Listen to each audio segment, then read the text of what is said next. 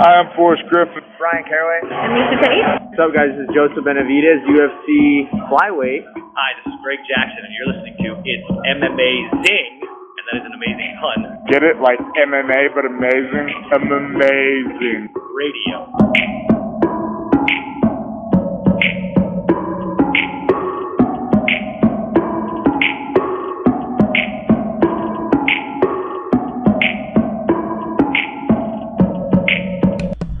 Welcome to It's M Amazing Radio. I am your host, Dr. Law. With me, as always, DJ Mark. What's up? Also joining us this week, Lavender Gooms. Good evening, gentlemen, and good morning to those of you who listen to this on Tuesday morning. Now, I know you guys are waiting with bated breath and been waiting all week for whatever thing I'm wishing you guys a happy national love today. I'm not gonna lie to you, Mondays kind of suck. August 15th kind of suck. So I just skipped ahead to Tuesday to give you guys a little uh, thing. August 15th, we got National Leathercraft Day. Boring. National Lemon Meringue Pie Day. Everyone knows the best type of pie is an ice cream cake. And National Relaxation Day. I ain't got time to bleed and I ain't got time to relax. So those are bullshit. However, on the 16th, we've got National Rum Day, National Roller Coaster Day, and I think my favorite, National Tell a Joke Day. And in honor of National Tell a Joke Day, guys, you guys want to hear a joke? Yeah, what you got? Is this a Yeah. setup? Do is there interaction here? Am I have to knock knock or? No, no, no knock knock. Uh, but just a question for you guys. Why did Michael Jackson like 25 year olds? Yeah, I don't know, Mike. Why? Why did he do that? What? Because there were 20 of them. Oh, I see. That was good. Inappropriate, like I thought, but also uh, not Yes. exactly what I expected. Thank you, Mike. Go You're ahead and pass August 15th because it wasn't a noteworthy day for August 16th. So I want to wish the late Nipsey Hussle a uh, happy birthday. It would have been his 37th birthday on August 15th. Oh, you you just gotta ruin it for me. I was looking for which one of these would make Mike look like the biggest prick. And I went with beloved community figure and rapper Nipsey Hussle as uh I was like, there it is. There it is. um Happy birthday. yeah, well shit man. Let's talk about it now because we're not gonna be able to do it next week. It's our man Lavender Gooms' birthday this week. It's on the uh, it's on Wednesday, if I'm not There you go. mistaken, right, Mike? Indeed, it is. Nipsey Hussle's got me beat by two days. Yeah, you're old as Uh, shit, turned man. How you doing? my- uh, myself. Oh, 37?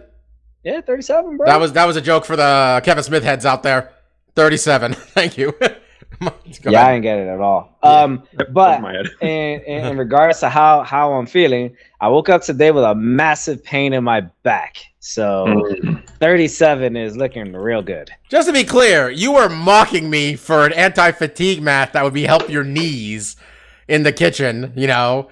Hell, it Uh, might help your bum ass back. Excuse me, excuse me. Exactly what you said. My knees, and also I didn't want to get into this on air, Bobby, but we'll get into this. All right. How many dishes are you washing that you need special apparatuses to keep yourself from be- getting tired? Uh, Mike! Bing bang boom. You should be out of there within 15 to 20 minutes. Mike, it's if in you the can't be kitchen. standing for 20 minutes, you know what? Do some squats. Well, look, man, so, not all of us are in the kitchen and they would just throw the fucking hot pocket in the microwave for 90 seconds and that's the cooking.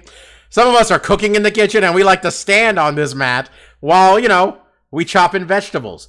We chop in vegetables, all right? So it's for food prep. And by the way, the 37 reference, Marcus, that was, you know, in a row, that one. For Oh, clerks. okay. There you go. Oh, right. Okay. You gotcha. Again, for those clerks heads out there. Um, all right, guys. Um, we're gonna talk about. Uh, we're gonna preview UFC 278, a card where the UFC's is like we got a Nigerian and a Jamaican. Where should they fight?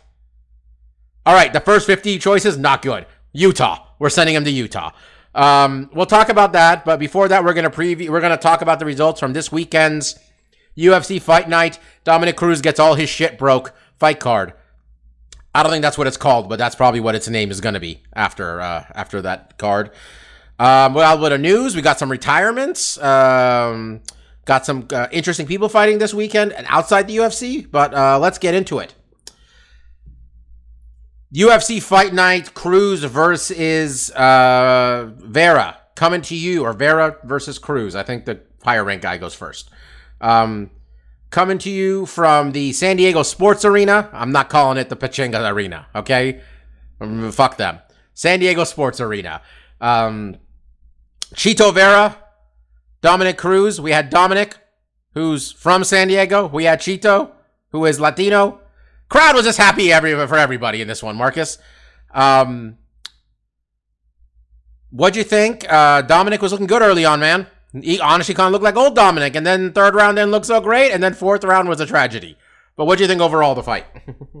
You know, the fight played out kind of like I thought it would, especially on Dominic's side. A lot of foot movement, a lot of aggression, a lot of output, um, not a lot of strikes connecting, especially not a lot hurting Vera, which I, I think in his last couple fights has really been my big takeaways with Vera is that, you know, he's extremely durable. He has really good defense. I think Rob Font hit him more often cleaner than Dominic did and the guy was not phased at all. So when we were kind of breaking the fight down last week, I did think Dominic's path to victory would be a decision, would be winning these rounds. And I think Vera, you know, even though I think the general consensus was he lost the first couple rounds, he he would land often enough and with so much damage that it made them somewhat compelling or even close to judge. I think the first round was kind of close just because Vera did drop him. I think ultimately Cruz outpointed him, but again, it's kind of an interesting thing to, to think about the scoring being damage. You know, I think his one dropping Dominic probably overall did more damage than Cruz did for the entirety of the round with all the strikes they landed. But he his well, I think was I so think that higher. might have been uh, because the all three Georgia scorecards, and I mine too, quite frankly. I had the first two for Dominic. two. 3rd Mhm. one I gave to Vera because Mhm. um, he started coming back. I th- I mean the most impactful individual strike um, was definitely Vera's. I think maybe the other three, and the way I did it too, was like, well, the accumulation of all these strikes, I'm gonna think I had more value. Then again, it's kind of a nebulous I mean, concept. There's no right I don't- answer. I I don't don't think I'm not sure there's a right answer necessarily one way or the Yeah, other. and I don't disagree with you. Like I think when I was scoring it too, I thought Cruz was winning, but it was kind of like when you think about like damage, like he dropped Cruz. I think he caused more damage, but the vast majority of the fight, he was kind of just standing there being very defensive.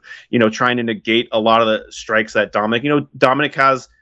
He uses his footwork. He uses a lot of head movement to kind of throw you off. He throws punches from weird angles. It's kind of hard to get a beat on him, and it's it's becomes very interesting to see how Vera approaches these fights because this fight I- I felt was a lot like the Rob Font fight where it seemed on paper that he was losing. He didn't seem rattled by it. He didn't seem like he had a lot of urgency in the later rounds like oh I have to get something going because I'm falling behind. He's was patient, calm, collective. He kind of knew like the strike would find itself. I'm going to be able to line this up and that's basically what he did. You know, throughout round 1 he dropped him. I think round 2 was I don't think he did as much output. I think round two he dropped him with a, a double jab to a right straight, and then round four is where he finished the fight. Where I thought he dropped him in the kind of- third. No, he did. He dropped him in the second. no, that's what I said. I said I said the, the first and the third. Oh, the first and the third. He My did bad. the double Okay, jab. Yeah, I I, think the second round he didn't really do much, and that was No, second round was a round where I'm like, is Dominic gonna win? Because Dominic really Yeah. his stride. That's what I thought in the second Yeah. round. And, and- and last week I was I was kind of I kind of was very interested in picking Dominic because the line was against him. Uh, but I, I've been making this mistake of putting these guys on the pedestal of what they have been and what they have become. Uh, and I'm glad I picked Vera because yeah, that definitely because he he was able to kind of look at the fight, get the reads on Dominic, which I think is very hard to do because he is kind of sporadic. He does move around, but I think Vera basically started learning like whatever angle I'm throwing the strike, he's going to try to circle out that way. So his ultimate, the finishing combination was he kind of feinted with a right straight right jab from southpaw, and as Dominic tried to exit out the left, he threw a big high kick. yeah, they timed that. uh, Dominic square in the face. they yeah, he timed that duck. great. That duck that Dominic and- does always. and I think- Mm. in the second round, or I think it was actually in the first round, he did a similar setup where it was like a left kind of jab uh, from orthodox to a right kick, It- and the kick wasn't as as crisp. I, I think he is naturally maybe left-handed as well because the left the left high kick was a lot smoother. It really landed Yo. flush and dropped Dominic. Well, let's say it. My, I mean, Mike, on the list of things I don't want happening to me in my in that fight, I don't want the other dude's toe in my mouth, but I especially don't want him to just demolish my nose in that same kick. Um, can't really think of a better worse situation than that. But I guess I want to uh, really ask you this uh, before we get in. Actually, let's just go right to Chito. Um, I love watching this man fight. It's always good. And I want everybody to know that, that what happened when he fought Sean O'Malley was that he fucking won. He knocked him out. They showed highlights of it. You see that? He hit him with a fucking elbow, unconscious, woke back up. So this dude, Mike, is now. I don't know the last time Marlon lost a fight, to be honest. He's won four straight, five of six overall. His only loss in there is a loss to Jose Aldo, um, which fucking doesn't get old. Um, since 2008, uh, since August 2018, he is 10 and 2. The losses being to Aldo and that one to Song Yadong, which was very close. Um, Sandhagen's ahead of him. Aldo's ahead of him. TJ's getting a title shot. Yan's fighting O'Malley. What's this man got to do? One more? What do you think? I don't think he deserve. I don't think he needs to do one more. Um, I think he should probably just get the winner of uh, of um of Jesus. Why am I blanking on their names? Um, Aldo he should get the TJ? next. He he should get the next title shot. Um, for people that for some reason still say the only reason he won the O'Malley fight was because O'Malley got injured. Yeah, the reason O'Malley got injured was because of Marlon's leg kicks. Mhm. So it's kind of a well, he's the one that caused the injury. Um, I think. I mean, right now, Mike, who do you pick if they fought right now? They're O'Malley fighting at 100% and- and energy. Chito? Uh, Chito Vera, Sean O'Malley. I'm curious about this, actually. Who would you pick? I don't think Sean O'Malley has shown that he can be upper echelon guys yet. Um, he's struggled against um, you know, the higher up, like not even high competition, just higher up competition that he had in in his last fight. Chito has proved himself more against tougher competition than than O'Malley. Uh, case in point, he just knocked out a, a former world champion, albeit um, an, an older one in uh, in Dominic Cruz. But no, I, I would take Chito. And in addition to that, you just rattled off his resume. His resume is one that warrants um, a legitimate title shot. And I like his personality.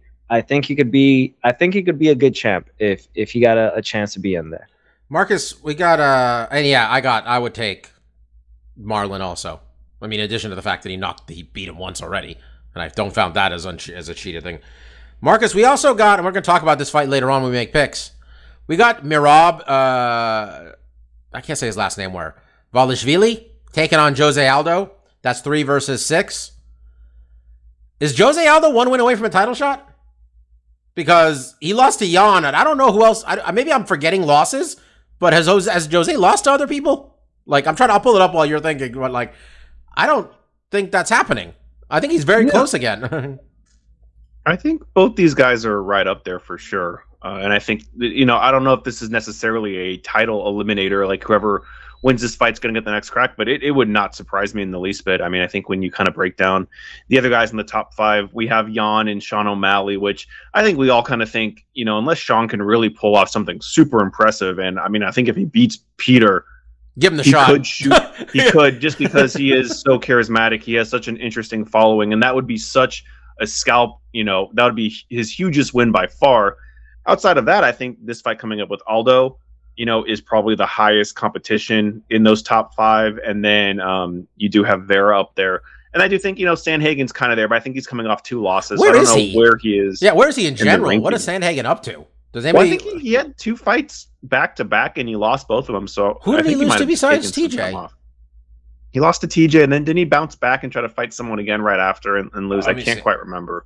Oh shit, you're two- right. Yan beat him. row. You're right. Yan beat him for the interim Right, title. yeah. Okay. Right. I think I think what's going to happen really, buddy, is I think you were laying it out there. We got three people that are going to come out of this as winners, right? Either the winner, you're going to have the you're going to have Marlon, you're going to have the winner of Jose and Merab, and then Mhm. you're going to have the um, who I, rem- I Yan. O'Malley. Yan O'Malley. Yeah, one of Yeah, them's getting a and title think- shot. The other two are fighting each other.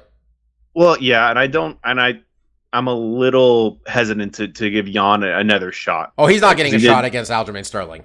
Right. I mean, so I mean, maybe if TJ wins and the Yan TJ fights a little bit more appealing at that point. But I think if Aldo comes out this weekend and wins, I think that's really captivating. Um, and I think Vera's right there. You know, he's really shown a lot. I think this win over Dominic is a huge feather in his cap. You know, and, and I think you know we kind of talked about last week. This isn't quite the same Dominic that had his runs previously, but it's a huge name, and it was an emphatic win. You know, it was a devastating knockout to a guy that does not usually get finished in that manner. well, so, I think also, buddy, it was great that Dominic didn't look like he was like an old man out there. Like Dominic pretty No. much looked like he didn't look as. I mean, he look. I still think maybe Dom. I mean, maybe I'm wrong because Chito hit so hard, but I thought Dominic 100. percent He's gonna have a hard time touching him, and um, he didn't. But Dominic, like, um, let's talk about it. I don't think Dominic needs to retire if he doesn't want to. Like, I think Dominic. I don't think he's necessarily going to be champion, but I he won rounds against a top five guy. If Dominic still wants to fight and they can put fights together, didn't um well we're not gonna get that fight Frankie Edgar wanted because that nose is broken. But Frankie wanted uh, Dominic in his retirement ma- uh, fight. But I don't think he necessarily. I mean, he doesn't have to fight. I'm assuming they pay him decently to be broadcasting, of course. But Mike, I mean, he looked pretty good. If he wants to do it, I didn't really say there was nothing. There wasn't like I was watching that like I watched the Rory MacDonald fight.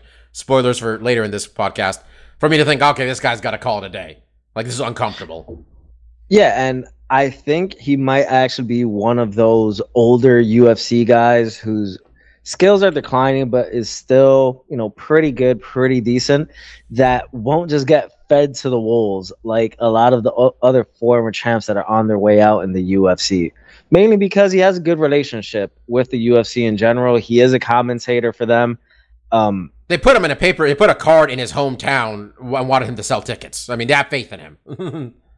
yeah, and while while while Chito did, you know, knock his nose into you know the realm of plastic surgery, um, it, it wasn't a fight that it would have been impossible for for Dominic to win. So, I mean, if if if Araya doesn't mind waiting for for a while so that you know Dominic can breathe through his nose again, um, maybe he maybe he can't get that fight um as as a retirement fight for Araya. I mean, not Araya, uh, Frankie. Frankie, sorry. Ah, Frankie wants to be done at Madison Square Garden, the one that you and probably me are going to. That's where Frankie wants to call it a career. So I don't know. Yeah, I don't. Marcus, did you? I thought he should. If he wants to fight, he can fight. I thought he looked fine. It's whether he wants to do it or not. It's whether he Yeah, accepts you know, not being I think he, the he definitely still has some value, and I do think if you know TJ and Sterling fight and TJ loses, I think that's a fight that TJ would be really interested in. That There's history there; they've wanted to run it back for a while. Um, but it really is up to Dom. I, I think at this point we can kind of look and say like he's probably not going to be in title contention.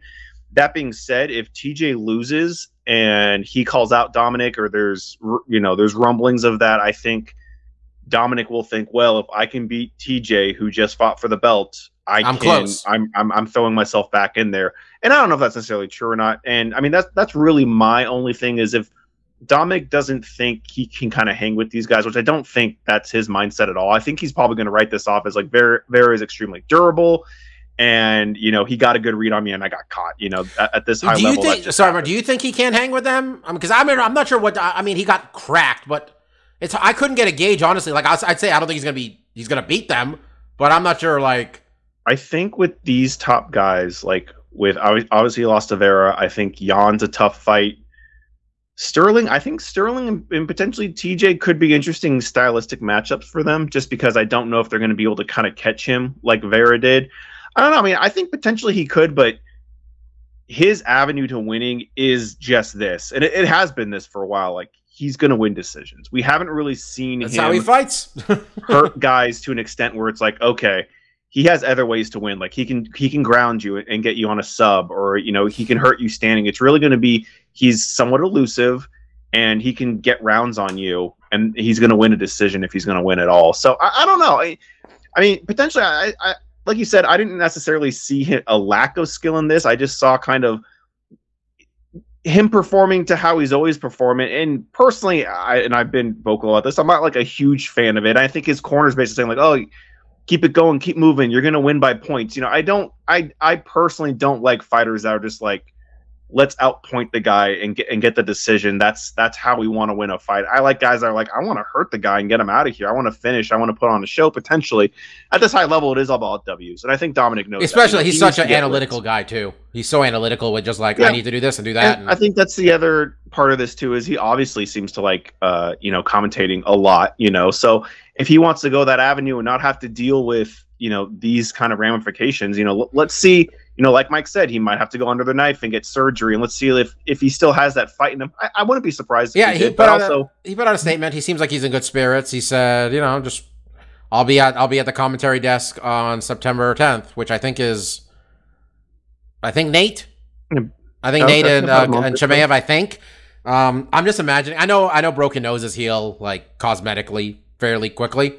sure But I'm just yeah. ima- I'm just imagining Dominic with like a pro wrestling style face mask doing commentary, like when they're like the guys to wear it, or like a, a basketball player will wear it, Mike, where like he's like, oh, he's got a broken like whatever, we got to cover his nose. I'm imagining Dominic doing that while doing I don't commentary. think I don't think the producers are going to want that. I mean, look at Dominic's a good-looking guy. I think you know he, he's very good at commentating, but I don't think it hurts that you know he's got a decent face to look at. I don't think it's hurting him in the commentary booth. I think the producers are like, you know what, Tom, let's not put on the NBA Yeah, nose guard. people like thing that Eddie, yet. people like that Eddie Munster look he got going on. Um, yeah, we'll see where it goes from here. Um, 135. I think 135 right now better than 155. Well, they're both great. Let me be Mm, clear about don't, that. I don't know if I. Tho- if I'd those are the best two weight classes in this sport, though. I think. I mean, it's the range. Everything below 170 is incredible, but like I think though, right now 135 and 155 are really shining. I think Sure. those. I mean, those are a step above. You know, 45 is good, 70 is good, but those two. Um. All right, uh, we're gonna go through the rest of these a little bit faster because they were of less Mhm. confidence.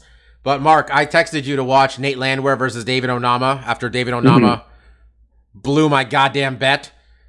Minus 350 favorite. Um, I said it was a fight of the year contender, which I do think it was.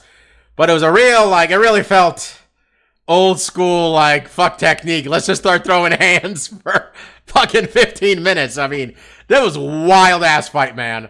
Yeah, it- it, ass was fight. a it was a really good fight. I think for me personally, anytime you say that, it's like okay, my bar is high, especially because we just had that. Um, who are those two little guys that just fought? That was easily still my fight of the year. yeah. Um, guy that got a triangle. So like I'm thinking like okay, I'm seeing I'm going to see something of this caliber. And you know, to their credit, this was a great fight. David cracked him early. So I mean, this is kind of what ultimately kind of gets me a little bit on like this was a fun fight, but one uh obviously I think the the more technical skilled fighter was David on was it Anama? yeah, and don't focus on my fight of the year comment, mostly. No, but, it, it- it was it was absolutely a fight worthy of watching, but it, it, it was clear very early on, like, oh, this guy in the stand up is much cleaner. His jab was on point. It was lighting Nate up, and he ultimately cracked him hard. Nate fell hard to the ground, and, and David really went after that finish, and you can tell when he blew himself out.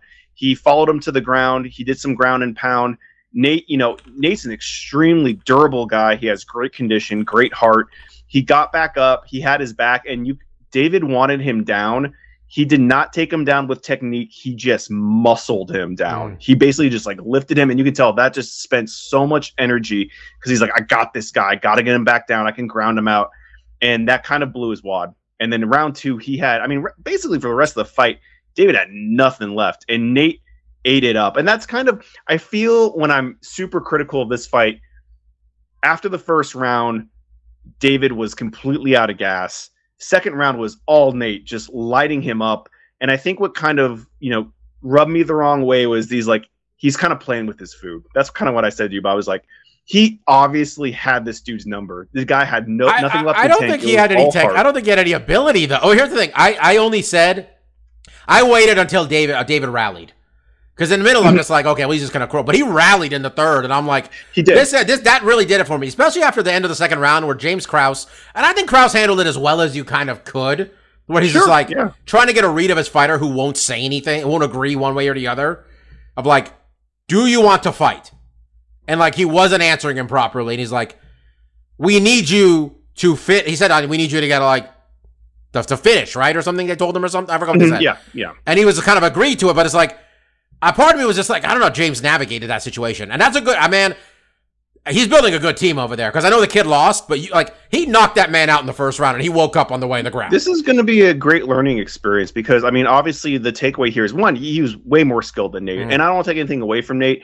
He is he has conditioned for days. He's totally mentally strong. He has a lot of good things. The technique wasn't there. You know, On- Anama. I'm going to butcher his name. I have to think about it every time I say it, but on a skill level was just completely outclassed him. But after that first round, Nate knew like my car. I'm I'm not even bent from cardio. Like uh, mentally, I am super strong. I'm gonna win this fight. So I think for me, it was kind of like Nate in the second round, doing a lot of the like the gesturing and getting the the crowd pumped up. It was like, look it, that's all great and good. You got this guy hurt. Put that energy to putting him away. Like, it, don't play with your food. And I think the third round is exactly the takeaway of that. Don't play with your fucking food. Don't take anyone lightly because they might still have something left in the tank. And, and that's what David showed. I think ultimately, Bobby, like you said, that's kind of what put it over the edge of it being a good fight, a potentially a fight of the year candidate.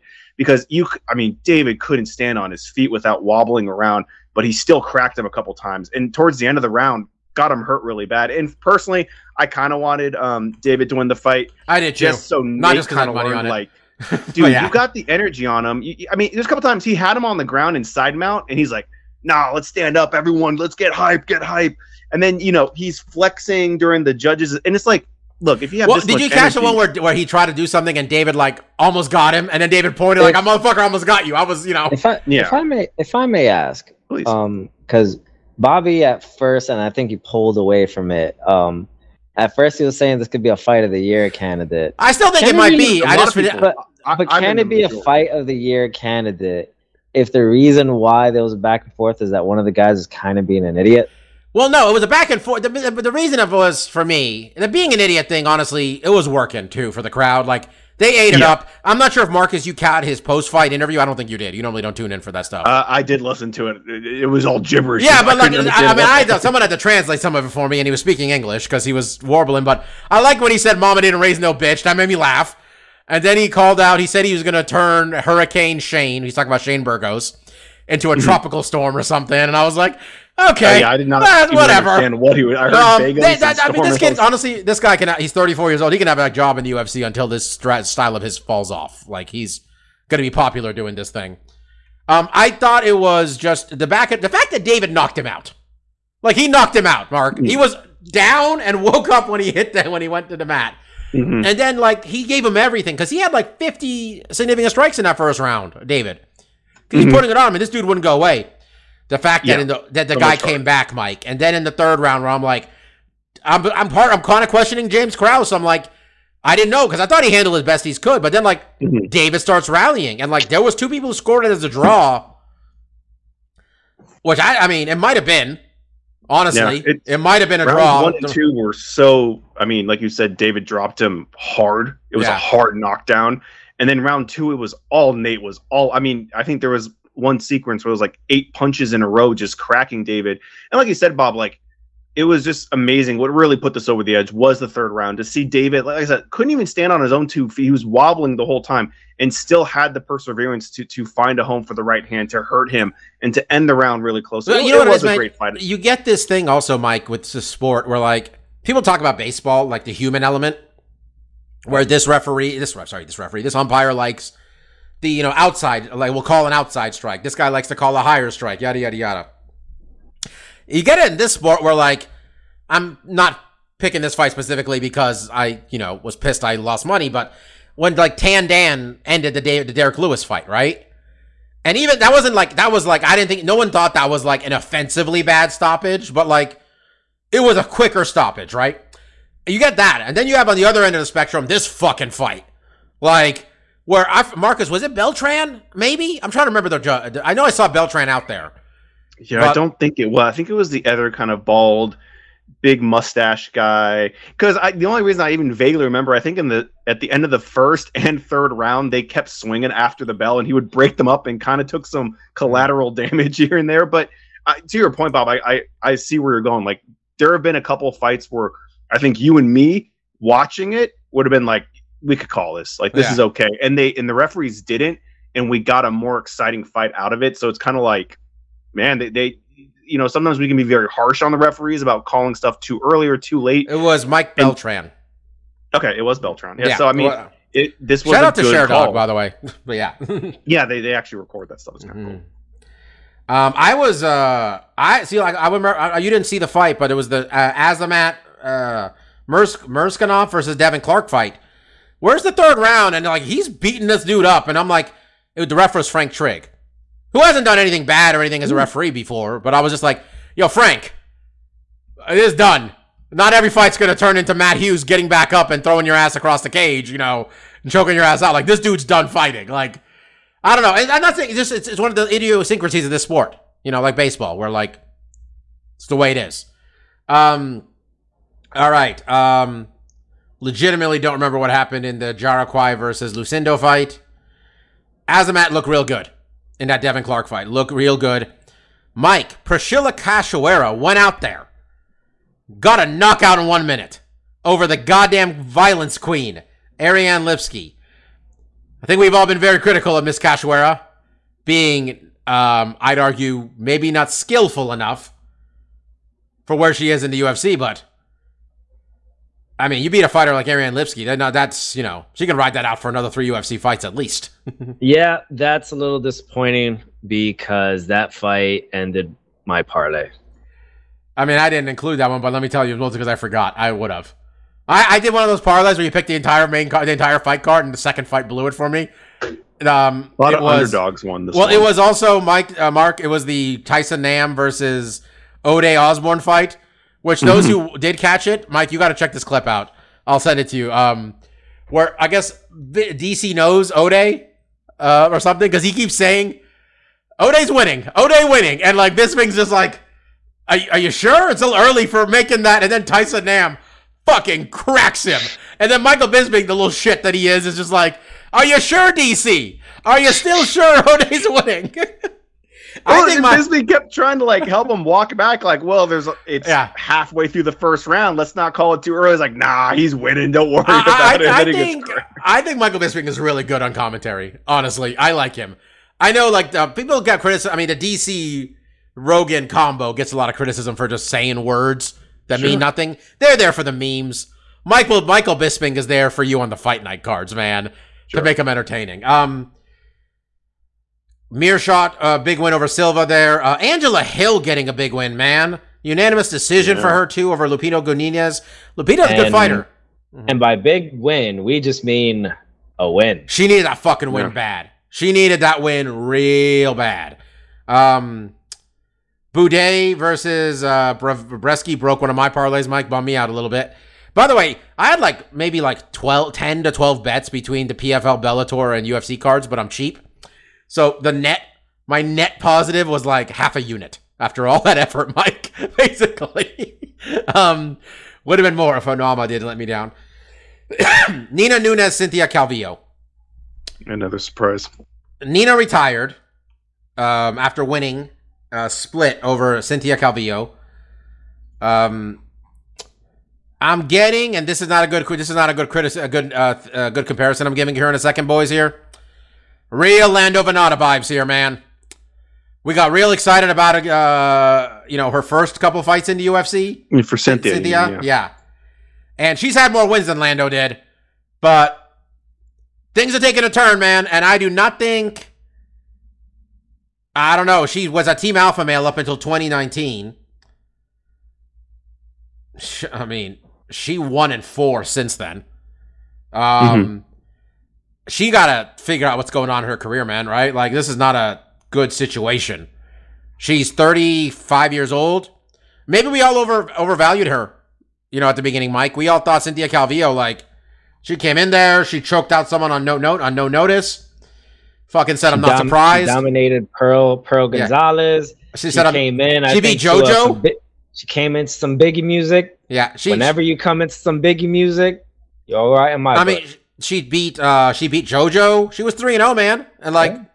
she lost that fight to Carla. That was close, but she was you know she looked charismatic. There was a old clip of Dana White saying she has the it factor that reminds her of Ronda. Did we all just get wrong? Is that what happened here? Because not going great.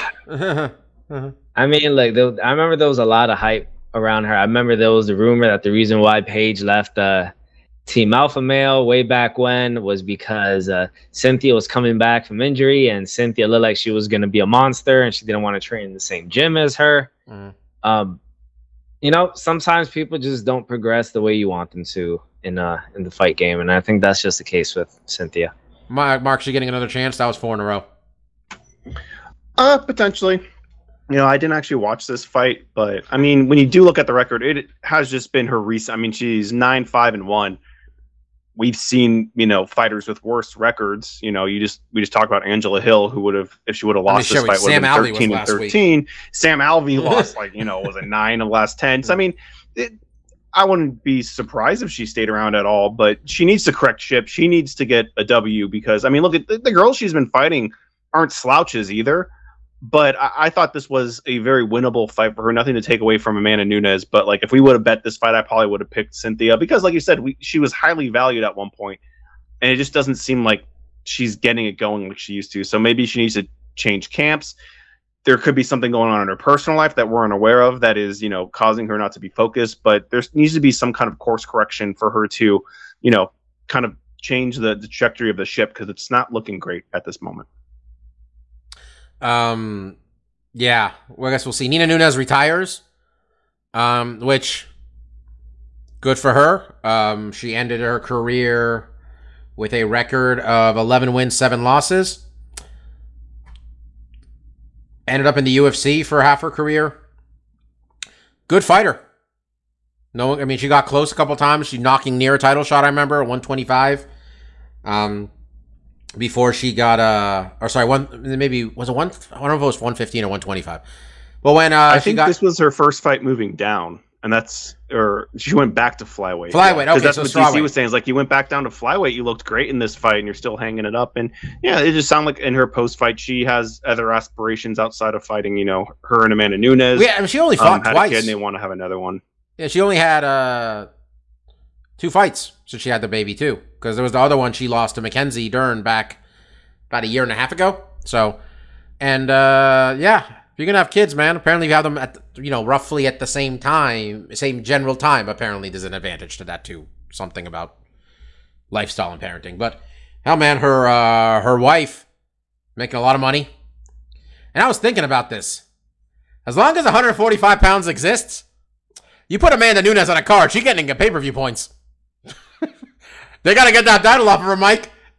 They can't put her in fights against anybody, even if she loses 135. She's gonna get pay per view points forever.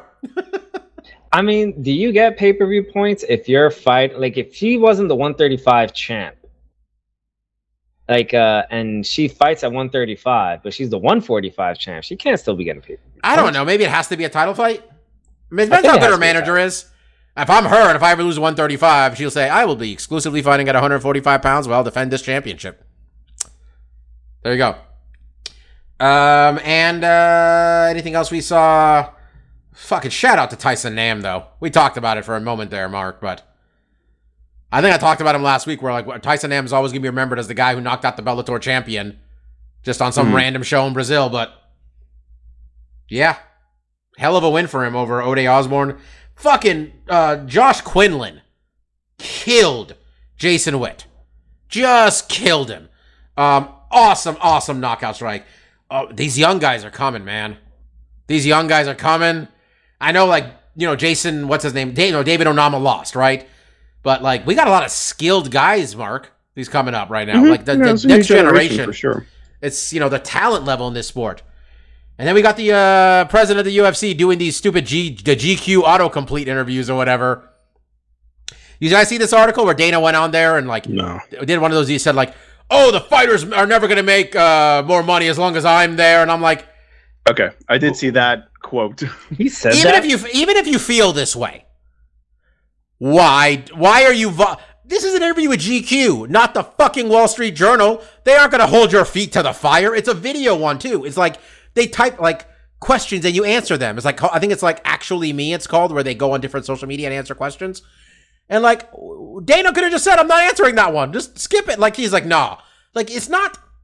Dana got to remember sometimes, man. It's not 2003 anymore or 2006 anymore. Like he's half running a fucking like five, six billion dollar company here, man. I don't know. It's not his responsibility to. Like, I, we talk about this, Marcus, because I sent it to you, right? And I was like, mm-hmm. my takeaway wasn't, oh fuck the UFC, they should give these guys more money. I was like, the fighters should all see this and ask, and demand more money. Like there should be some organizational level because. Baby, this is capitalism. They don't got to pay you more money than why? Why would I mean? They're just giving you more money for no reason. It's not a charity. Hmm. Like I mean, it seems like maybe more now than before that there's talks about union and more fighters are talking about the you know how much they want to get paid more. But like this isn't a new con. We we've been doing this show for what ten years, and for eight years we've talked nothing about but like they need to get a union. These guys need to be getting more you know piece of the pie. But like, and it hasn't changed. I don't think Dana is even like, oh no, like. I can't say this or that because it might. It has He's not like, come I back fucking dare you. ass. He's like, yeah, this lawsuit already happened. He's like, I fucking dare you. Do the something about it. lawsuit happened many times. They people have come out on stage and been like, "We're starting a fighters union. It's happening," and it hasn't happened. So, and I think at this point too, he's banked enough money where it's like, look, if this whole ship comes crashing down because there's a union and the you know company can't be as profitable and yada yada yada, he's like, well, I'm made. Here's the So thing. They like, also you know, it doesn't matter. Here's the thing. Like I think I mentioned. I, I realized that when why, now why people said it. Like a lot of like Luke Thomas was saying. Like if they don't get a guaranteed amount of this ESPN contract when that happens, Mhm. it's gonna be very hard. And And, not- he was right because it they don't need to keep anybody. I mean, not anybody. Like they, they don't need to go out of their way. Like we're gonna let's talk about it now. Shane Burgos, right? Shane Burgos um, Mhm. went to the PFL. They offered him far more money. He said, and you got to think about it from the UFC's point of view, right, Mike? Where there's like, Shane's a good fighter. He's entertaining. Does it really matter if I pay Shane Burgos 80 and 80 a card, or I pay, or I find some other kickboxer I can pay 30 and 32? Is anybody? eh, How close is Shane Burgos to selling me a pay per view? You know, how close is Shane- you know? Shane Like- Burgos is not at all any closer to selling you a pay per view. Shane Burgos, Gets me excited because I'm a fucking he- psychopath. Like, and you know, gets he's, excited. he's a good fighter. He's a good fighter. I like Shane Burgos. You like Shane Burgos, but Shane Burgos, let's call a spade a spade. He's just another fighter to put on an ESPN Plus card. with, with the ESPN platform, those three letters are the star. It's all they need. Those three letters, UFC, and that's it. They achieved it. So, yeah, he can do whatever he wants. I just, I mean, if look, if we don't hear him say anything about anything it disappears from some press conferences for the next, you know, couple weeks again, um, maybe they would have told him to back off. By the way, Dana White not even sh- doesn't even show up for his own TV show sometimes.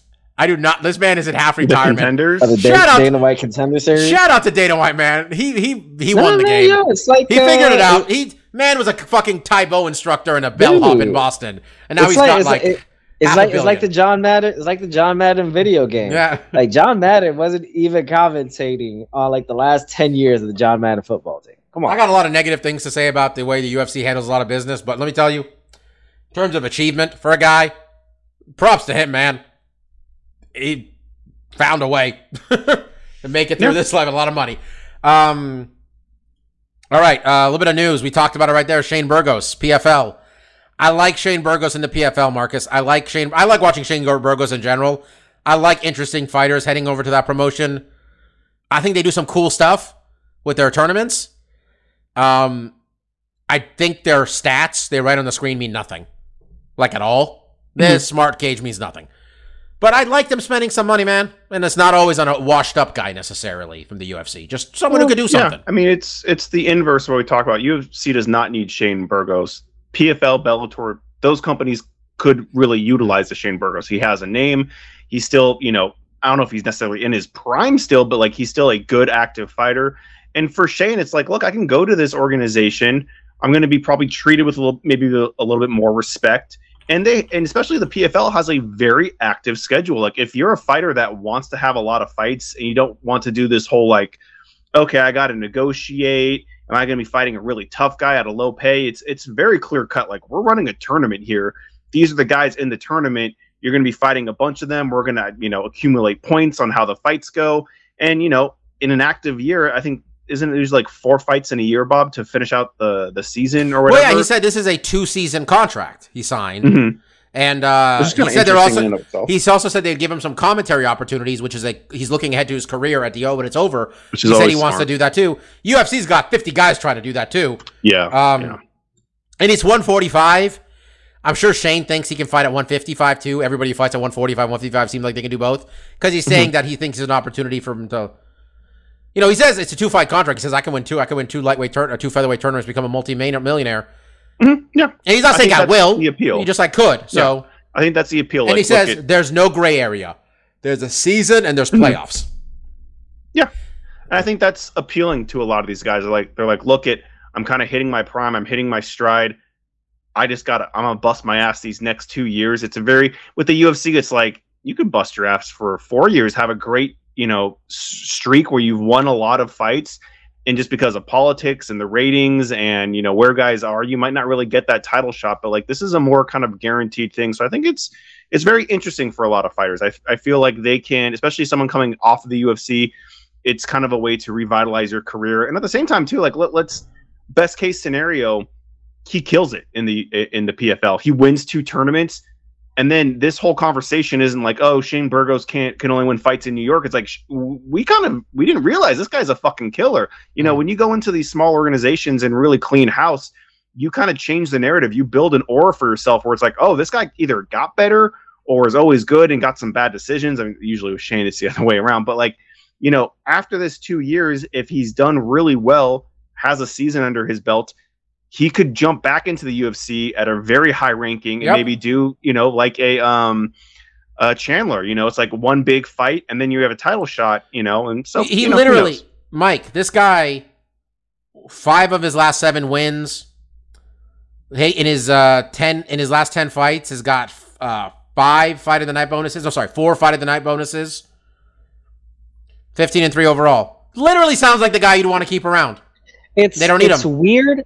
It's weird. You would think they just let that guy go because you would think with that type of resume, that means he's been giving you pretty exciting fights throughout his career.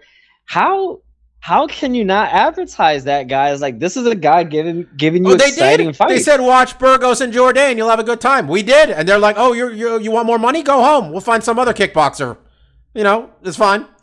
Um, picking up, picking up the pace a little bit, and I want to show uh, PFL. By the way, back this week again with another round of their playoffs. Um, Kayla Harrison gonna do some work. Uh, the odds on Kayla Harrison's fight don't exist, do they? Do they? Let's see. Kayla Harrison. Kayla Harrison minus five thousand. Minus goddamn 5,000. Mike, I'm going to go ahead and bet Kayla getting a finish at probably Is- minus 3,000. Is she fighting? Is she fighting a literal heavy bag? Like, how do you get odds like that? She's killing people, Mike. It's not close. Does her opponent literally have no arms? I don't know. Some poor girl won a tournament, I think, to fight her, or is in the finals of a tournament. Um, talking about PFL, we want to talk about a couple guys who retired this week.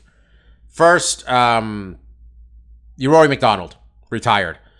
I was gonna come on this podcast and talking about how because Rory Law took a took a fight. His opponent uh, had visa issues. He fought somebody else on two days' notice and lost in three minutes. Got finished. And I was gonna say, man, Rory got a call today.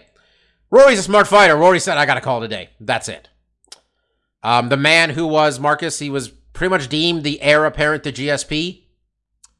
Didn't become heavyweight, didn't become a champion in the UFC, but can't say he didn't have a successful career. I think believe he was champion in Bellator. Definitely champion in Bellator, actually. Um, Mhm. Don't know if he won a title in PFL, to be honest. Don't really know if there are a lot of reigning titles in PFL, to be honest, also. Um, no, he does not. Bellator champion, though. Want to say, man gave us maybe the greatest fight I've ever seen in my life. Definitely the greatest one I ever saw in person when he saw when he fought Robbie Lawler, where I thought I was watching two people. Abs- people say it a lot, willing to die out there. Those two looked like they were ready to die that night, Mark, and he was a part of it, and it forever altered his career. And a happy retirement to Rory MacDonald.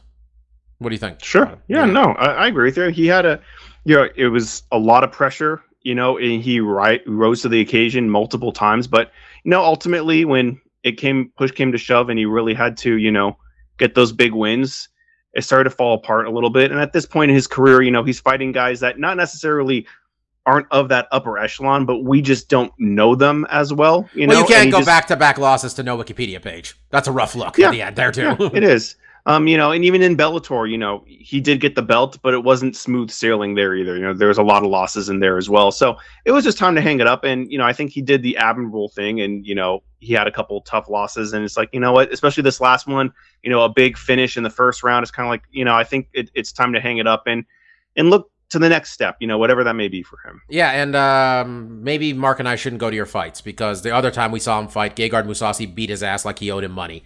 That was the one where he where Gay where uh, Rory decided he was going to fight at middleweight, and it did not Yeah. go well. Immediately, we're like, not big enough, Rory, not big enough. Yeah. Mike, the other retirement, I want your comments on. Um, Uriah Hall. Uriah Hall said he was done. The man who gave us, Mike, the only time you did anything of note in this picks competition in the 10 year existence of this podcast. All right. Well, that's that's that's a little extreme.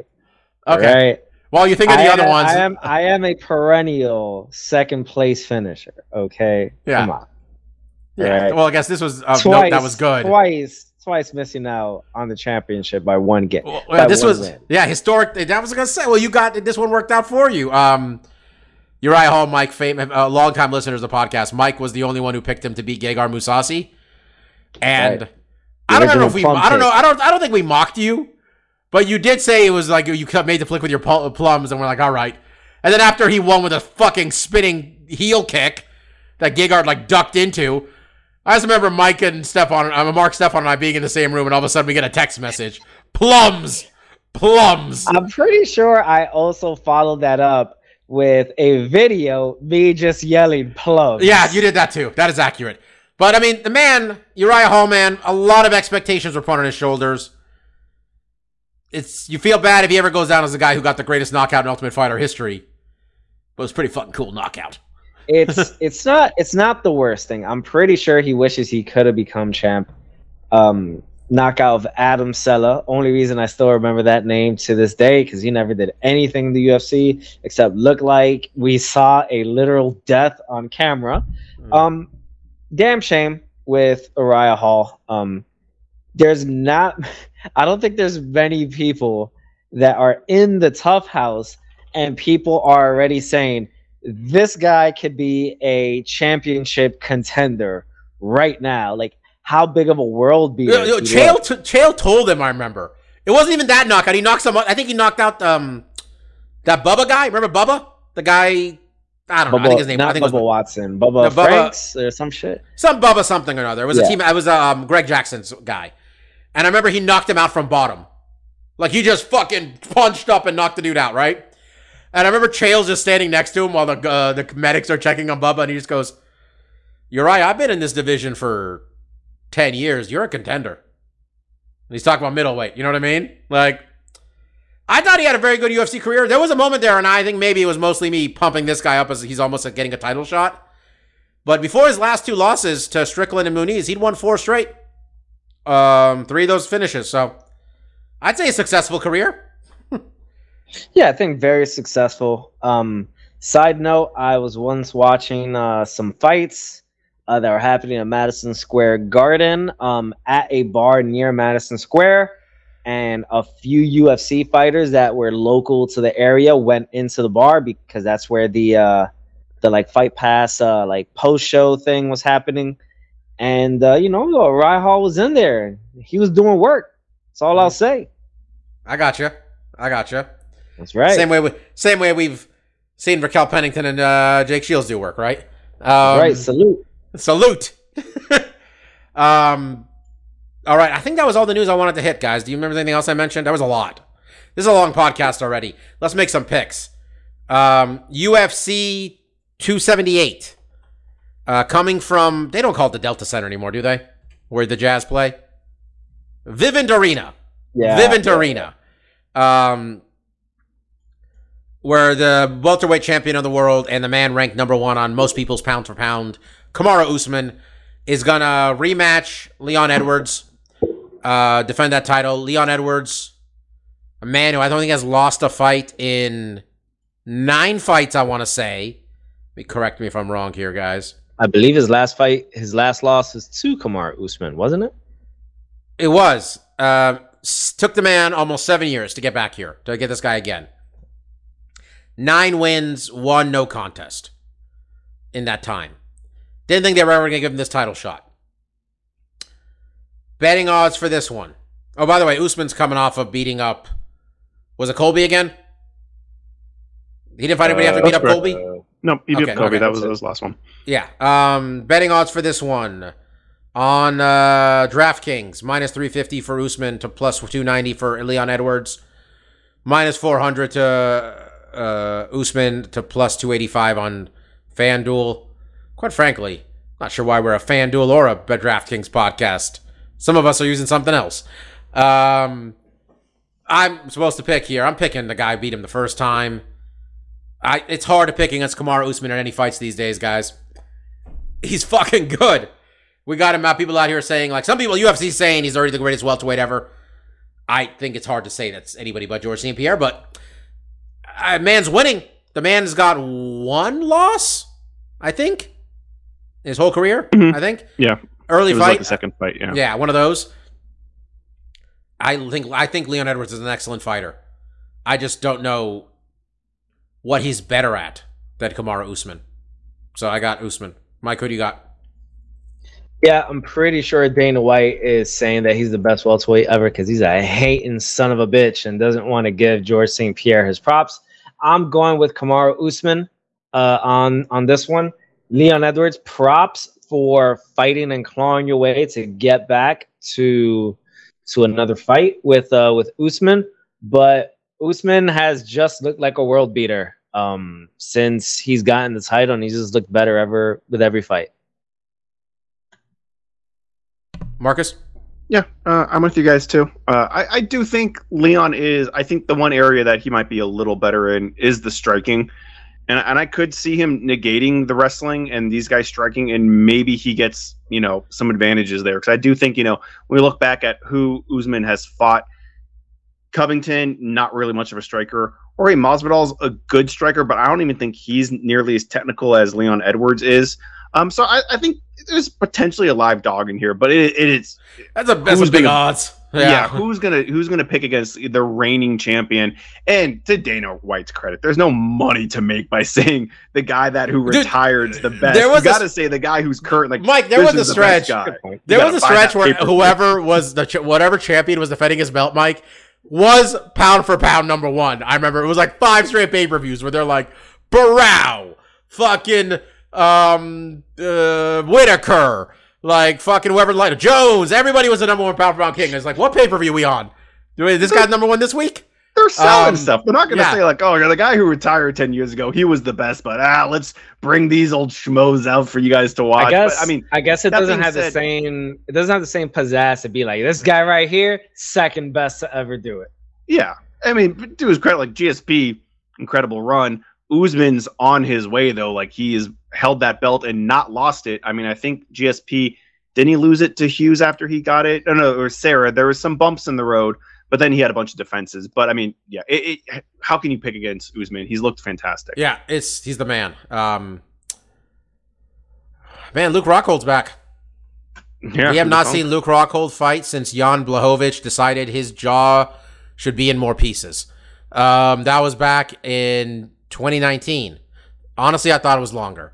Three years since we've seen uh, handsome Luke Mhm. Rockhold, uh, man who we met and was a very nice guy. Mike, do you remember how nice he was to us?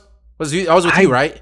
No, I don't think that was with me. I, don't I thought it was. I thought it was with you. Well, we saw him in the store, and some lady didn't know he was just sitting there, like as like a to sign, like his signing had ended. So some lady asked him where to find a sweatshirt. He's like clearly buying No, something for. I, I would remember if I saw someone as Okay. handsome as Luke Rockhold. oh man, was that with you, Mark? Anyway, um, he's back, man, and he's taking on Paulo Costa. Who Paulo Costa? Man, what? Let me put it like this: If it was anybody besides Luke Rockhold, I'd be looking at the underdog here. The odds are, uh, by the way, Costa's a big ass favorite. Minus 340 to plus 250 on FanDuel, minus 315 to plus 260 on DraftKings. Um, I just, he's had that thing with the vaccine thing. Um, there was that whole thing where uh, they tried to book him in a fight. Um, they tried to book him in a fight with Kennedy Cannonier, and he's just like, "Yo, I had not seen a bout agreement. I don't know why you guys are sending saying this fight's official. I need more money." He showed up 25 pounds over uh 185 for fight week against what's his name? Vettori? Remember that? Mhm. They had to move it to a light heavyweight fight. Um He's such a big favorite. Luke Luke has looked so glass jaw. Let me be clear. I hope Luke kill. I hope Luke kicks his head into the third fucking row. Okay? I think Paulo Costa is a kind of a piece of crap. Especially if you read what happened with him and the nurse with the COVID thing. That being said, I can't pick Luke Rockhold to win fights right now. It's just I can't. So I got Paulo Costa. Mike, who do you got? Oh come on, man! I'm not picking the shell of Luke Rockhold. It's Paulo Costa all day. He's gonna top off this victory with a nice red wine. Let me tell you, Mike. We re- you and I we acknowledge a different Borrachinha, right? We acknowledge the Borrachinha Depot Twitter account. That's, That's what- right. Yeah, that's the one. Even though Break- we need uh we need uh what's his name to get reelected to some form of public office. yeah, I know. BJ Penn lost the primary. A lot of entertainment went away with that. Marcus, who do you got? Yeah, I mean, I, I, I really like Luke. I thought, you know, his run to get the belt was great, you know, um, and then it, it did kind of fall apart. And, and whether it was a lack of focus or the body just wasn't there, he hasn't looked good in a long time. So it is really hard to think after a three year stint where his last fight, you know, he tried to make, you know, the weight change, which is usually the thralls of someone's career that's not going well, right? They're like, okay, I need to make a big career change. I need to go down a weight class or up a weight class. And, you know, against Jan, he looked so much smaller. He was completely ineffective. His kicks didn't nearly have the same pop. You know, he, he's back down to, I think, what is is his natural weight, the weight that, you know, the class that he should perform his best at. But it's just hard to think that he's going to perform better than he has before. And I did just watch just the countdown for this fight. I didn't see him doing a lot of pad work. You know, like I saw Costa is slamming those pads, dude's breaking a sweat. Did, did he look like he's making 185, or are we going to be fighting at 205 I- again, Mark? That's my I would hope question. so that's a huge, you know, if he cannot make the weight and he has to go up to 205, I think he's going to have a lot of problems there. But in this particular fight, regardless of what weight class they end up, I just think Costa is at a better place in his career than Luke is. I think Luke has had a lot of ups and downs. I think now he's probably more motivated. I just don't know if the body's ready for the, the harshness, especially with uh, Costa can fight really tough. You know, he Mhm. can really get you in the blender there. So it'll be interesting. You know, I, like you said, like I like Luke. I think he's a good guy. Um, I'd love to see him get a win here and kind of revitalize his career, but I think it's a big ask. Marcin Tybura. I'm sorry. Yeah, I'm gonna do that one last. Actually, this is on purpose. Marcin Tybura, Alexander Romanov, uh, Marcin Tybor Tybura had a hell of a streak going, guys. He had five straight going before he ran into uh, Alexander Volkov. No shame in a loss like that. But along the way to that uh, on that five fight win streak, he knocked out Greg Hardy. So shout out right there. Um, knocked out Walt Harris. Alexander Romanov. This gentleman's a problem, guys. This man is a serious problem. He is here to beat your ass and finish the fight. He's got 15 finishes in his 16 wins. He ain't got no losses. All right? Mike and I will be hammering the uh the Romanov by finish betting line hard, like real hard. okay. Um, the overall betting line though is he's a huge favorite.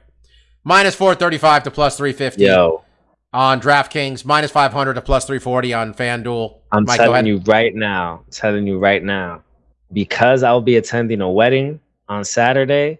That means love will be in the air. That means there'll be some magic feelings and some magic energy that night. Hundred, hundy, four units for Romanov. Oh, I've adjusted- finish. Yeah, Mike just Mike's unit measurement is 25. I've, I've adjusted mine now. My unit is going to be 20. That's easier for my math.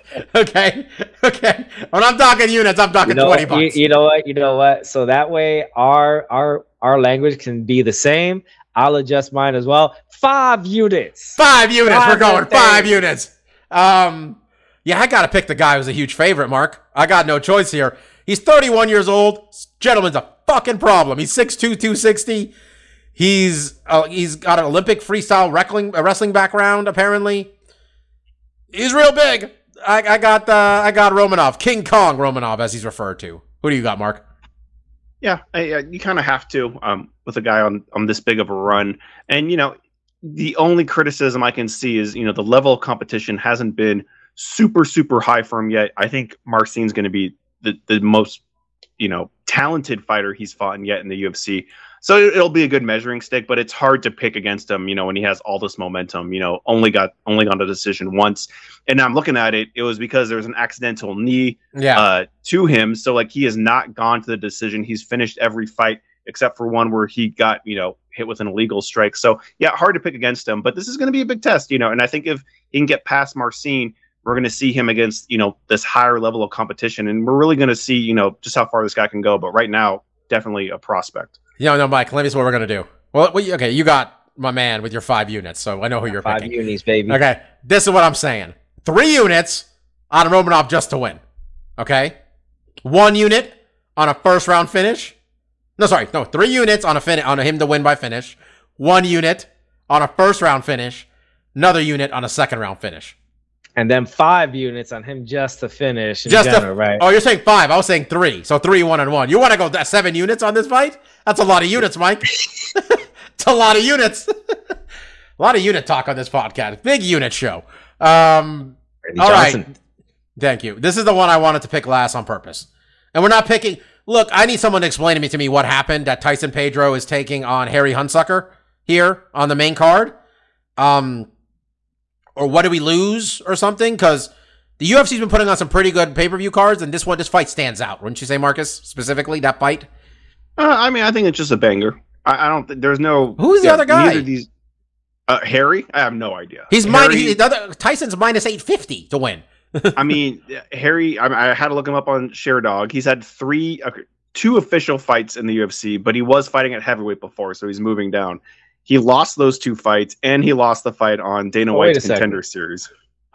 Uh, sorry to interrupt, but so we're not picking Jose Aldo. No, no, I'm, co- Murad? I'm coming. I'm, I'm coming we back to that in a second. I was just saying this is the other He's main asking, card what's fight. this fight? And I think Why is this this fight there? is just like it's going to be. It's fireworks. It, it, these are two big boys that are going to slam fists and you know set set the pace for the rest of the card. Is what I assume is the thought process here. Because on paper, yeah, there's no real relevancy in light heavyweight just yet.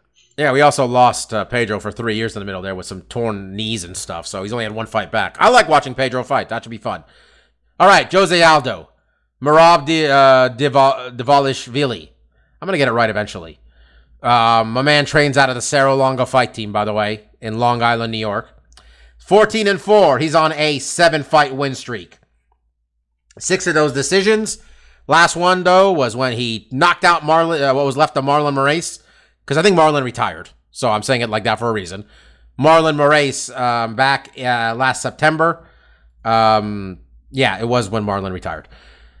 Jose Aldo, man. Jose Aldo don't age. Jose Aldo looked has been this good at least. I want to say for five years. Before that, he was better, but this quality of Jose Aldo, we're at about five year mark, I think. Um, three straight wins: Marlon Vera, Pedro Munhoz, Rob Font. Just three guys in the top ten. You know what I mean? Just three top 10 wins. Um, we all kind of mocked it when he got a title shot off of that loss to Marlon Moraes, the split loss. You know, when Dana White's like, I thought he won. So apparently that was enough to get a title shot. We sit here. I'm going to say right now, he wins this fight. Marlon Vera's not going to jump him. I don't think there's a chance of that. So I think if Jose Aldo wins, he's getting a title shot. I this is a very close fight though minus 125 for De- Devalchvili on FanDuel to minus 102 for Jose Aldo.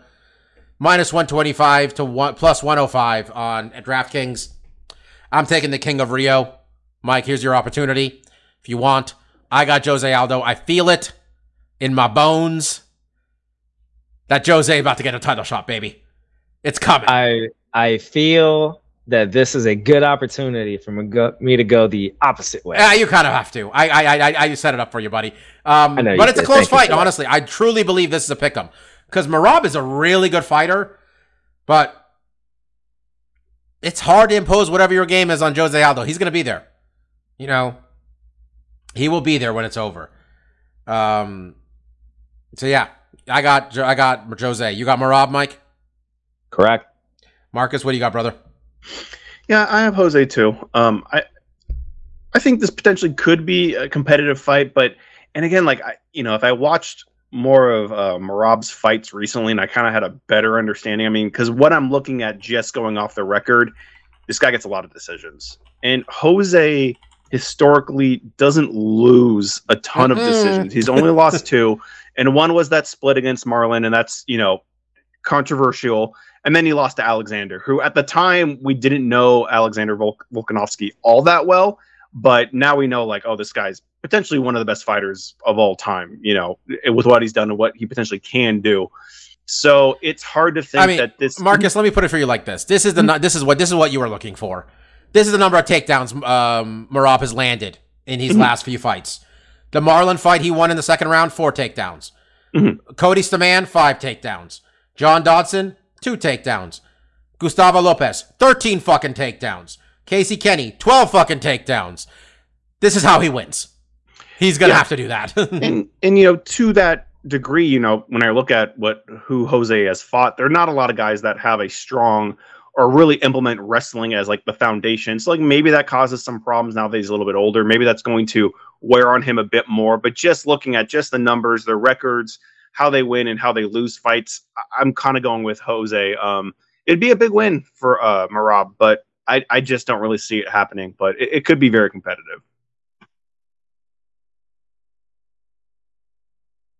oh you muted bob You're muted, Bob. You can have a lot of fun on the Fight Metric website. He's got uh Merab's got a 60% strike defense. Um striking defense, which uh the best ever to give you a point of reference, George St. Pierre 73.1. I you know, that would probably help give you some context there. And uh we're gonna have to see he's gonna have to get Jose he's gonna have to get Jose down.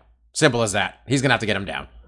Um that is probably beside. I mean, I'm looking forward to the uh, main event just because I, you know, you like watching the champ and do his thing and stuff.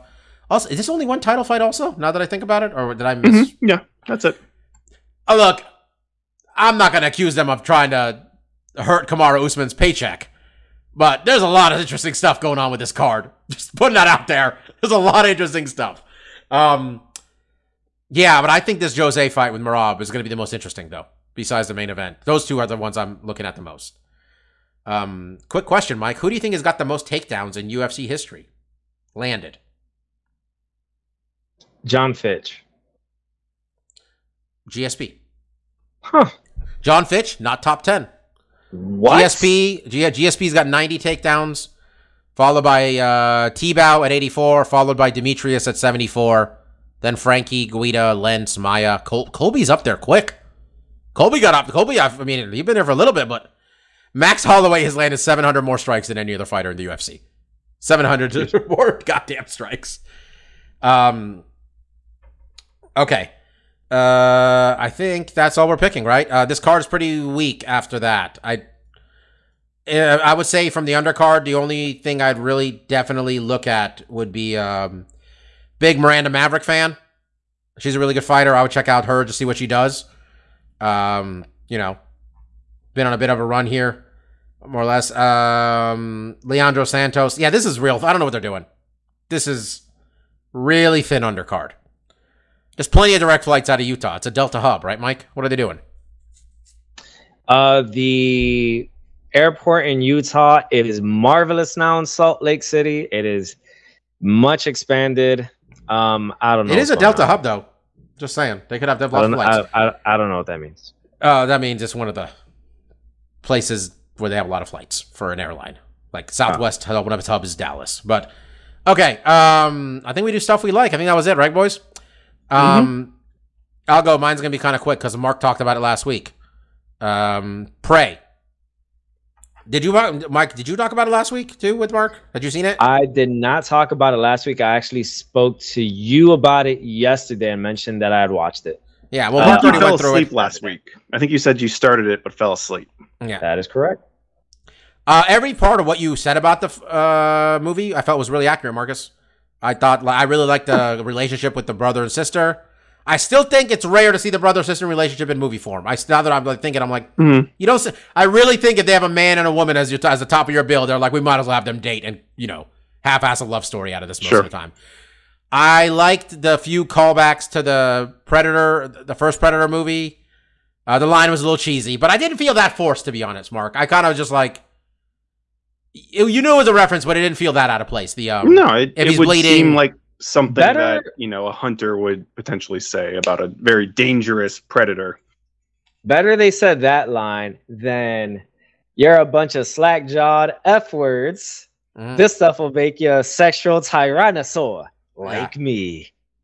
And this is, uh, I'm pretty much just bringing this up again, and Mike will co sign this, and I think Mark has definitely seen this before too. Go ahead and Google, go ahead and put into YouTube amazing Predator rap, and you're looking for the one that's 11 years old that's only 118,000 views, which makes me think, Mike, that you and me might have been, you know, this thing around 10,000 views. it was that old. Such a shame. This thing should be at at least 180 million views. Yeah, it's uh, basically this British dude uh, does a rap about, that's essentially the entire plot of Predator in about eight Yeah. minutes. If, if you want to watch Predator, but yeah, only have ten minutes, like Yeah, this this will scratch will do that it. itch. Yeah. and, and um, it's humorous and fun. So Yeah, win-win. I love it. Um, What I I, needed, I really like Prey though. I thought I Prey was the lady excellent. to say though was, you know, I actually, not forget it. You were saying I really liked it. I thought they did a great job. I do think it is my favorite Predator movie since Predator. I think, or I think would be fair. I also don't remember like the Danny Glover one at all. In Mhm. fairness, I I think I saw Predators with you. Predators plural, which was the one with um Oleg Taktarov. I you think. mean Mike, right? I don't. I think I saw that at home. I don't think we saw it in theater. I thought I saw it with you, and you turned to me and said it's Oleg and started laughing. I honestly, It might have been maybe it was with Stefan. It could have been with Stefan. I don't know, but I I don't think I saw the one after that. Yeah, I didn't see that one either. And I assuming it didn't go well if they changed the entire thing and we're going back in time. So Yeah, and um yeah, Alien vs Predator and stuff. I saw the both of those. Second one was better than the first one. Um, but yeah, this is the best Predator movie I think since the original. And I we I mean, Mark and I talked about it last week for sure about like how highly we hold Predator in our you know pantheon of '80s movies, especially. hmm If I was going to tell you my favorite Arnold Schwarzenegger's movies, the Holy Trinity is Commando, Terminator 2, and Predator. Those are my three. Okay? I like plenty of other ones too, but those three are the best for me, personally. Total Recall's pretty legit. Um, I loved it. I thought it was a really good movie. Um, it made me want to watch Predator, which is on Hulu. So I might do that. Or I'll just watch the rap. No problem.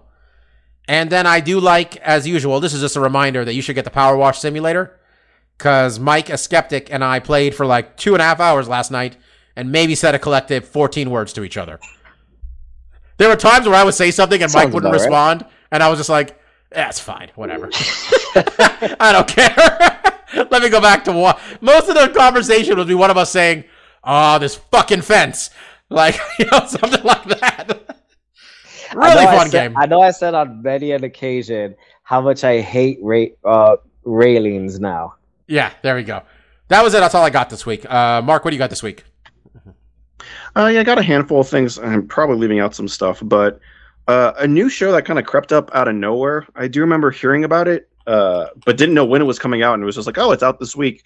Uh, they made a series of uh, League of Their Own, which I don't know why, as a kid, I saw that movie as often as I did, but it was like one of those movies. I don't know if we had the VHS, but like I've watched it tons of times, and I always really enjoyed that movie. Um, I'm only two episodes in. I think it's eight episodes long. It's on Amazon Prime, and I've really liked it. I don't remember hardly any of the actresses' names, but one of the gals from Broad City is the main uh, actress. And then um, the other one, I don't know. uh, She was on The Good Place. I don't know if either of you guys saw The Good Place. I think she was like kind I of the watched all the redheaded assistant. You know the redheaded assistant? She's kind Uh, of one- tall. Janet? I think. Yeah, she's from here. Yeah, I was Like- gonna say like she's from like- Danville. No, she's from straight up She went to our Danville. She's from Danville. Uh, Dar- D'Arcy from Goodwill. Um, Good place. Yeah. she's in it. There's a lot of other um, gals, Oh, and then D'Arcy. Nick Offerman is the the coach. Uh, again, I'm only two episodes in, so they're still they're kind of just laying down the groundwork here. But I've really enjoyed it. I, I really can recommend it. Um, I don't know if I talked about this a couple weeks ago or last week. Uh, what is this on, Marcus? It's on Prime. Oh, uh, there is also it's- another Oh, it's show Abby. It's. Abby Jack. Okay, Abbi Jacobson. Yeah, is the one from yes, there. that's and her then, name uh, from Broad City. yeah. Uh, there is another show on Prime. I haven't started watching it, but I'm interested and probably will sometime this week. It's called uh, Paper Girls. This is actually off of a uh, comic series that I actually have was buying the single issues for. Um, that is basically it's like a, a timepiece in the 80s with these girls that are you know basically delivering papers in the morning, and there's a whole like time travel aspect to it. It was one of these comics that I really enjoyed, but just I was reading a bunch of stuff, kind of fell off. So part of me is just interested in watching it, and part of me wants it to get really popular, and then maybe that issue one will become very valuable, but probably not. Um, outside of that, uh, you guys don't have to remind me. Did I talk about nosebleeds before? This is Yeah. the show. Okay, Yeah, with the I Scalar brothers. With the Sklar brothers. Remind basically- me, remind me what that show was about. So it's a UFC Fight Pass original, which I don't think I'd ever recommend any of those shows really. Um, but it's basically the Sklar brothers. Back in the late '90s, early 2000s, they had a show on ESPN Classic called Cheap Seats, where they would essentially watch old weightlifting competitions or spelling bees and just kind of do like a mystery science theater 3000. It's where the they kinda twins. just- It's also the twins from Entourage, Mike. You remember them? The twin agents, the one where.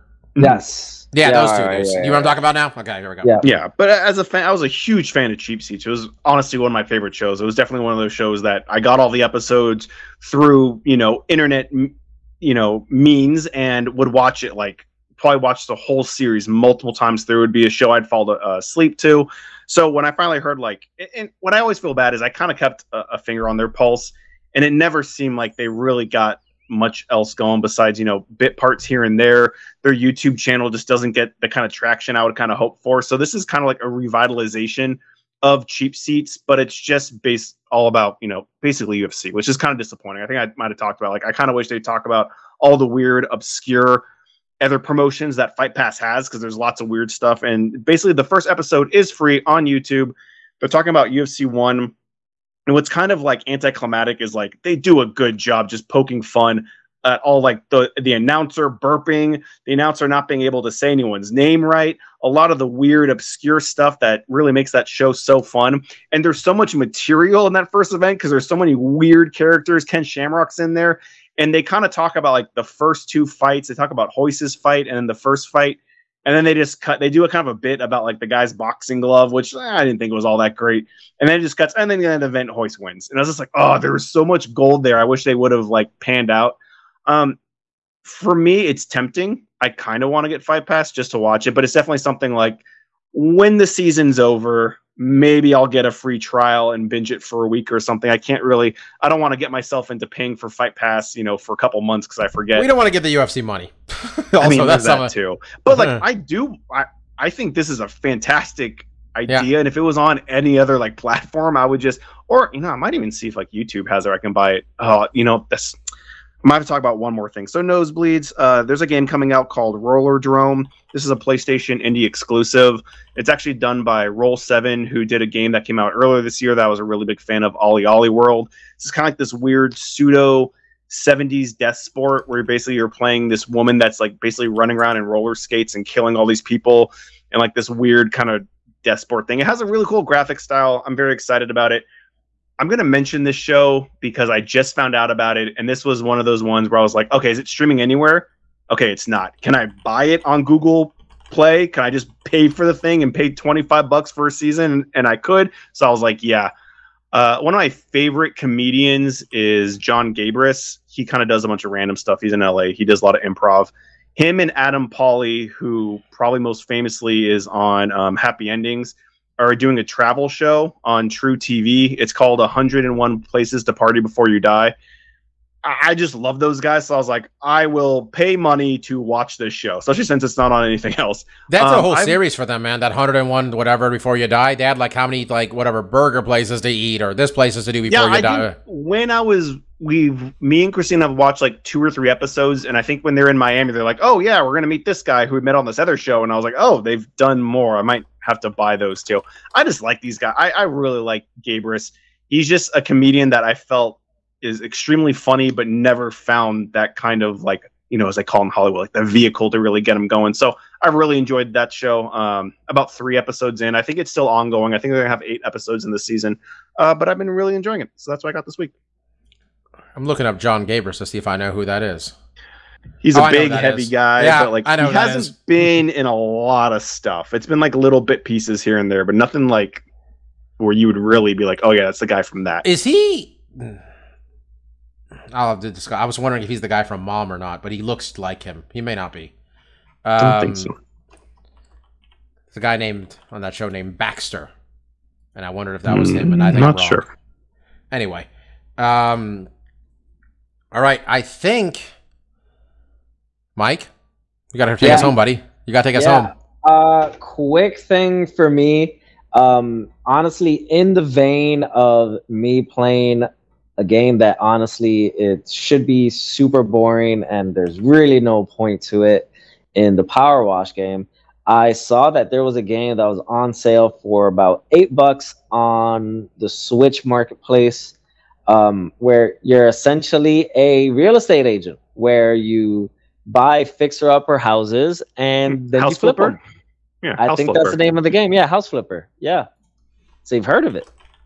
Yeah, I think I mentioned it. Like this, that was one of the big games that was in this wake of Oh, really? job simulators. Yeah, it's like you buy dirty houses and you spend a lot of time just picking up trash and then cleaning Yeah, up and yeah. then flipping it, and then later like decorating. Like, oh, now I, I'm going to furnish this place and put a couch and put this kind of wall here. Yeah, it's it. It also had kind of a following. It is one of those very similar games, Mike, where it's like. Here's a dirty place. Isn't it fun to clean it up, even though you never want to do that in real life and virtually? I, I was just checking the developer. I was checking the developer and the publisher. It was like, it's not the same same people. people, are they? And it's like, no, it's somebody else. I don't Okay. think so.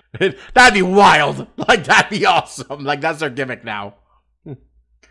So yeah, um, really. Well, I don't want to say it's a really fun game, but I'm enjoying it so far. Yo, they got a whole like, they got house flipper, luxury flipper, garden flipper.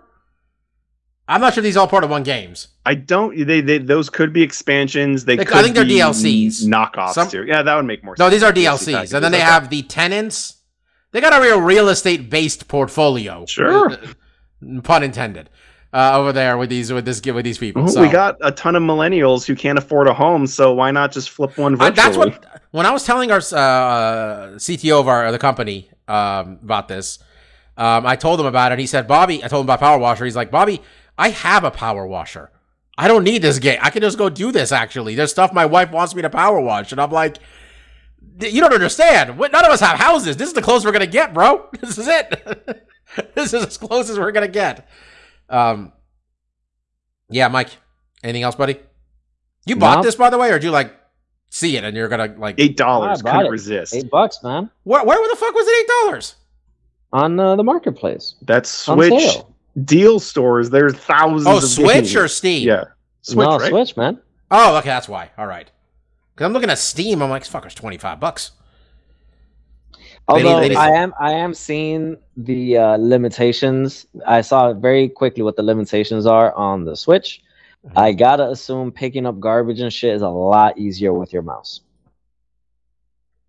Yeah, for sure. Um, I'm just wondering if we're gonna keep getting like if we're gonna get DLC for Power Wash, buddy.